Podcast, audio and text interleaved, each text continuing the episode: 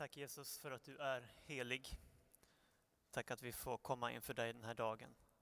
Tack att vi nu också ska få stanna upp inför ditt ord. Tala till oss Herre.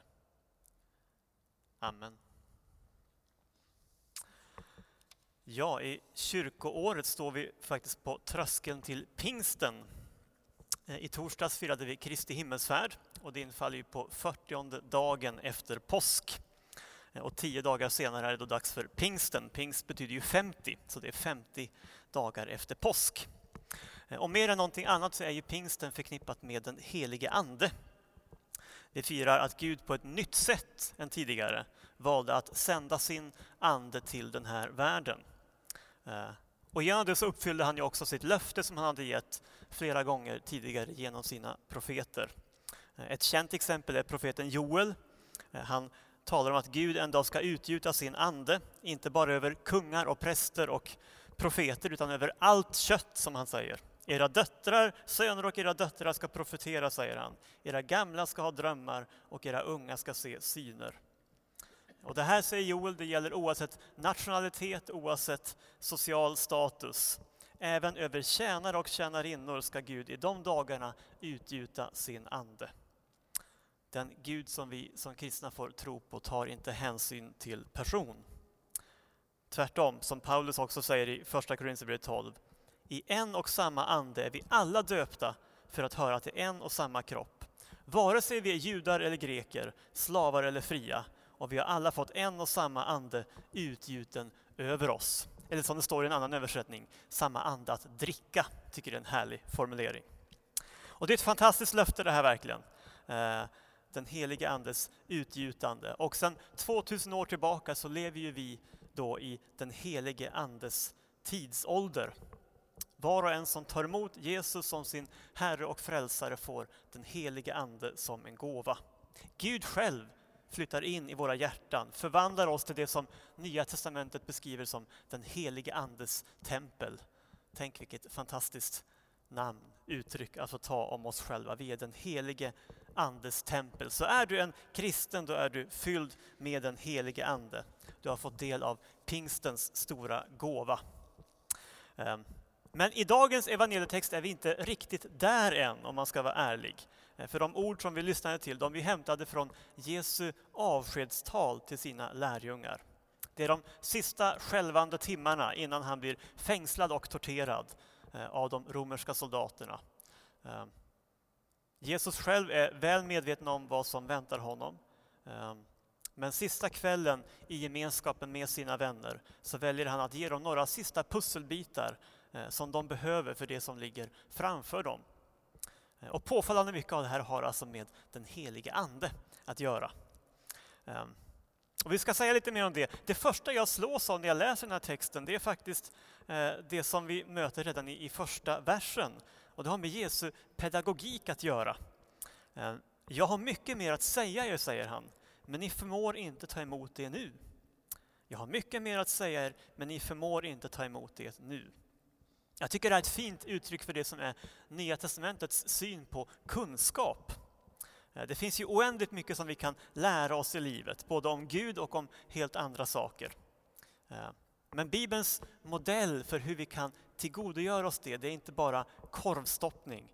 Eh, inte heller är det att planlöst jaga runt efter fakta, ungefär som vi kanske gör ibland genom Google och Youtube. Hämtar in information av alla möjliga slag eh, utan att det får vara någon djupare process i oss själva. Eh, jag tänker att det verkliga målet för oss som Jesu lärjungar, det är att växa, inte bara i kunskap, utan också i vishet, i urskiljning. Och sådana saker tar tid, de kräver en process. Eller kanske ännu hellre, de kräver en upptäcktsresa där vi också får nya frågor i takt med att vi rör oss framåt. Och det är just det som Jesus säger till sina lärjungar. Det kommer en tid då spelreglerna förändras, då anden är utgjuten, då församlingens tidsålder ska börja. Och då kommer ni att få många nya frågor att fundera på och ta ställning till. Och då, säger Jesus, då lovar jag er att anden ska vara där för att vägleda er. Det är ett fantastiskt löfte och säger också någonting om Jesu pedagogik. För det Jesus talar om här, det är helt enkelt livet efter den första pingstdagen. Så vad ska då den helige Ande göra? Ja, det första som Jesus säger det är att han ska vägleda oss med hela sanningen. Det är ett fantastiskt löfte, ett fantastiskt uttalande. Guds ande är sanningens ande. Och därför så är det som han uppenbarar för oss helt och hållet tillförlitligt. Vi kan lita på vad den helige Ande säger till oss. Och den viktigaste platsen för den här uppenbarelsen den är ju Bibeln, Guds ord. När vi läser vad Gud säger till oss i sitt ord, då kan vi vara säkra på att det han säger också håller att bygga våra liv på. Himmel och jord ska förgå, säger Jesus, men mina ord ska aldrig förgå. Det är sanningens ande som talar i Guds ord. Det betyder ju inte att allting i Bibeln alltid är enkelt eller att vi aldrig behöver forska djupare för att förstå vad författarna vill säga till oss. Men det innebär att Bibeln är en levande bok där Herren själv har valt att tala till oss, till dig och mig. Och det innebär att det som Gud faktiskt vill få sagt, det är helt och hållet tillförlitligt. Jag jobbar som generalsekreterare för Svenska Evangeliska Alliansen och där utgår vi från ett dokument som heter Lausanne-deklarationen. Och där står det så här om Bibeln att den är sann i allt som den påstår. Bibeln är sann i allt som den påstår. Och jag gillar verkligen den formuleringen. Det finns saker som står i Bibeln som inte alltid lyfts fram som ett ideal. Till exempel när personer som faktiskt beskrivs som orättfärdiga uttalar sig i olika frågor. Det finns händelser som skildras som inte är förenliga med Guds vilja. Men allt det som Bibeln faktiskt föreskriver, det kan vi lita på. Allt det som direkt eller indirekt presenteras som Guds vilja. Sanningens ande talar i skriften. Ehm, och det är inte heller bara Guds vilja i största allmänhet, det hade ju varit stort nog i och för sig. Eh, men det Jesus säger är ju faktiskt ännu mer specifikt. Han säger att det är han själv som talar genom Bibelns böcker. Eh, den helige Ande, säger han, ska inte tala av sig själv utan förkunna det han hör och låta er veta vad som kommer att ske. Det hörde vi i evangelietexten. Och i klartext så innebär det att om vi vill veta vad Jesus tycker och tänker i olika frågor då kan vi veta att allt vi möter i Guds ord, det är vad Jesus tycker och tänker. Självklart möter vi Jesus på ett särskilt konkret sätt i de fyra evangelierna. Ehm, men Jesus talar faktiskt till oss genom hela skriften. Om vi går så långt som till Bibelns sista bok, Uppenbarelseboken, då står det så här att Jesu vittnesbörd är profetians ande. Och i den första versen står det så här att det är Jesu Kristi uppenbarelse, den som Gud gav honom för att visa sina tjänare vad som snart måste ske. Alltså genom hela Uppenbarelseboken i det fallet, men jag tror att det här är sant om hela Guds ord, är det Jesus själv som talar. Det finns vissa bibelutgåvor som har Jesu egna ord markerade med rött. Röda bokstäver-utgåvor av Bibeln. Eh, och man har gjort det för att lite grann markera att här är det väldigt konkret Jesus själv som tar till orda. Och jag har ingenting emot de bibelutgåvorna, eh, men jag tror att vi ska komma ihåg det att det är bara halva sanningen. Visst är det så att där talar Jesus konkret, vi citerar honom från hans vandring här på jorden. Eh, men det Jesus säger i dagens evangelietext, det är att det faktiskt är han som talar genom den heliga Ande och hela skriften är uppenbarad av Jesus. Så oavsett om det är Mose, eller Jesaja, eller Paulus eller Petrus som håller i pennan, för det skiftar ju. Men oavsett vem som håller i pennan är det Jesu ord vi möter i skriften. Det är Jesu ande som inspirerar författarna att skriva det som de skriver. Och därför kan vi lita på det. Därför kan vi bygga våra liv på det. För mina ord, säger Jesus, ska inte förgå. Och mot den här bakgrunden blir det också naturligt med det som Jesus säger i nästa vers. Han ska förhärliga mig, ty av mig ska han ta emot det han låter er veta. Och han här är alltså den helige Ande. Eh, den helige Ande är lika mycket Gud som Fadern och Sonen är Gud. Eh, men det Jesus egentligen säger här är att Anden skyltar inte lika mycket med sig själv. Eh, den helige Andes största glädje det verkar helt enkelt vara att få Jesus att lysa, att få Jesus att framträda i all sin härlighet. Han vill på olika sätt måla Jesus själv för oss. Han vill göra Jesus, hans död och uppståndelse till centrum också av våra liv. Så jobbar den helige Ande. Och rent konkret så innebär det att om vi vill ha mycket av den helige Ande i våra gudstjänster eller när vi samlas på andra sätt, men då ska vi tala mycket om Jesus. Om vi vill ha mycket av Anden ska vi tala mycket om Jesus. Självklart ska vi tala om det som Bibeln beskriver som den helige Andes verk. Det handlar om Andens gåvor till exempel, Andens frukter. Men om vi i längden ska kunna växa som kristna, både när det gäller vår helgelse, vår likhet med Jesus, det är det som Andens frukt handlar om. Eh, och i frågan om Andens gåvor i vår gemenskap, ja, men om allt det ska kunna blomma, då ska vi fokusera på Jesus. Vi ska tala om Jesus, vi ska lovsjunga Jesus, erkänna vårt beroende av Jesus.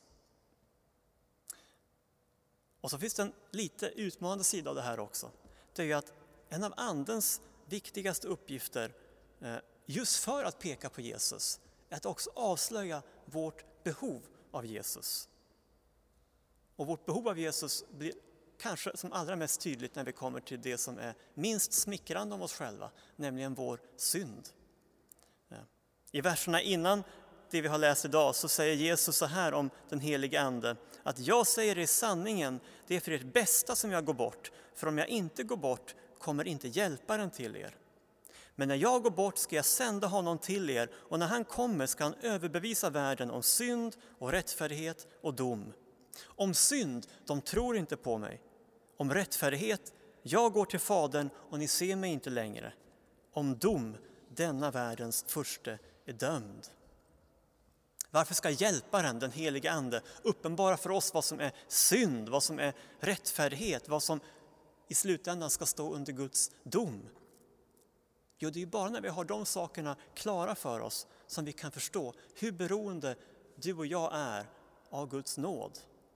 Det är bara när vi ser vår synd, när vi ser behovet av det som är Guds rättfärdighet i våra liv, ja, det är då vi ser hur desperat behov vi har av Jesus och av hans kors.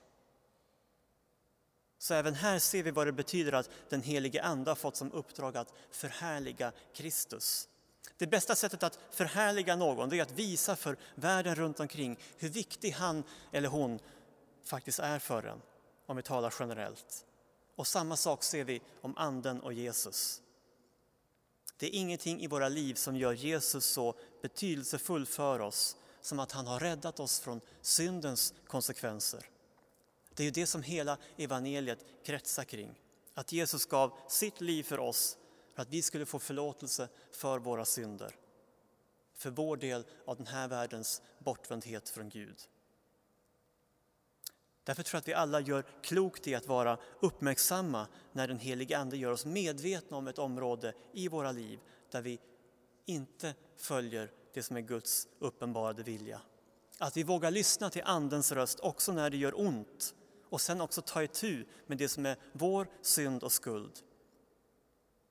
Det är ett konkret sätt att göra Jesus stor i våra liv, att erkänna vårt behov av honom som Herre och Frälsare. Och Anden är med och hejar på. Han är med och hjälper oss, driver oss mot Kristus. Det sista som Jesus gör i evangelietexten är att han bekräftar det som är treenighet, treenighetens mysterium. Allt vad Fadern har är mitt, säger han. Därför säger jag att det är av mig som han, alltså den helige Ande, tar emot det han ska låta er veta. Allt vad Fadern har är mitt, därför säger jag er att det är av mig som han tar emot det han ska låta er veta. Fadern, Sonen och Anden lever i en ständigt pågående relation, en ständigt pågående teamwork kan man säga. Och det förunderliga är att det är just i den här gemenskapen som du och jag har blivit indragna. Vi har bjudits in i gemenskapen med hela treenigheten. Johannes som skriver det här, han skriver också i sitt första brev i första kapitlet. Det vi har sett och hört förkunnar vi för er, för att också ni ska ha gemenskap med oss. Och vår gemenskap är med Fadern och hans son Jesus Kristus. Detta skriver vi för att vår glädje ska bli fullkomlig. Och jag tänker att det kan få vara slutord också för den här predikan. Både genom Jesus och den helige Ande har Gud valt att komma oss människor nära. I sin nåd har han bjudit in oss till en sann och äkta gemenskap med sig själv. Och det här har skett för att vår glädje ska bli fullkomlig. Det är Jesu löfte, för Jesus talar ju också till oss genom Johannes ord. Och jag tänker att vi får säga halleluja och tack Jesus för det. Vi ber. Jesus, jag tackar dig för ditt ord som är levande och verksamt. Tack för att du har sänt din helige Ande, Hjälparen, för att uppenbara din vilja för oss. Tack att du alltid förhärligar Jesus själv. Och vi ber helige Ande, hjälp oss att leva på samma sätt med Jesus i centrum. Tala till oss Herre på alla de sätt du använder. Och särskilt vill jag idag be att du gör ditt ord levande för oss. Så att vi hör ditt tilltal och bär det med oss till tidens slut. Det ber vi i Jesu namn. Amen.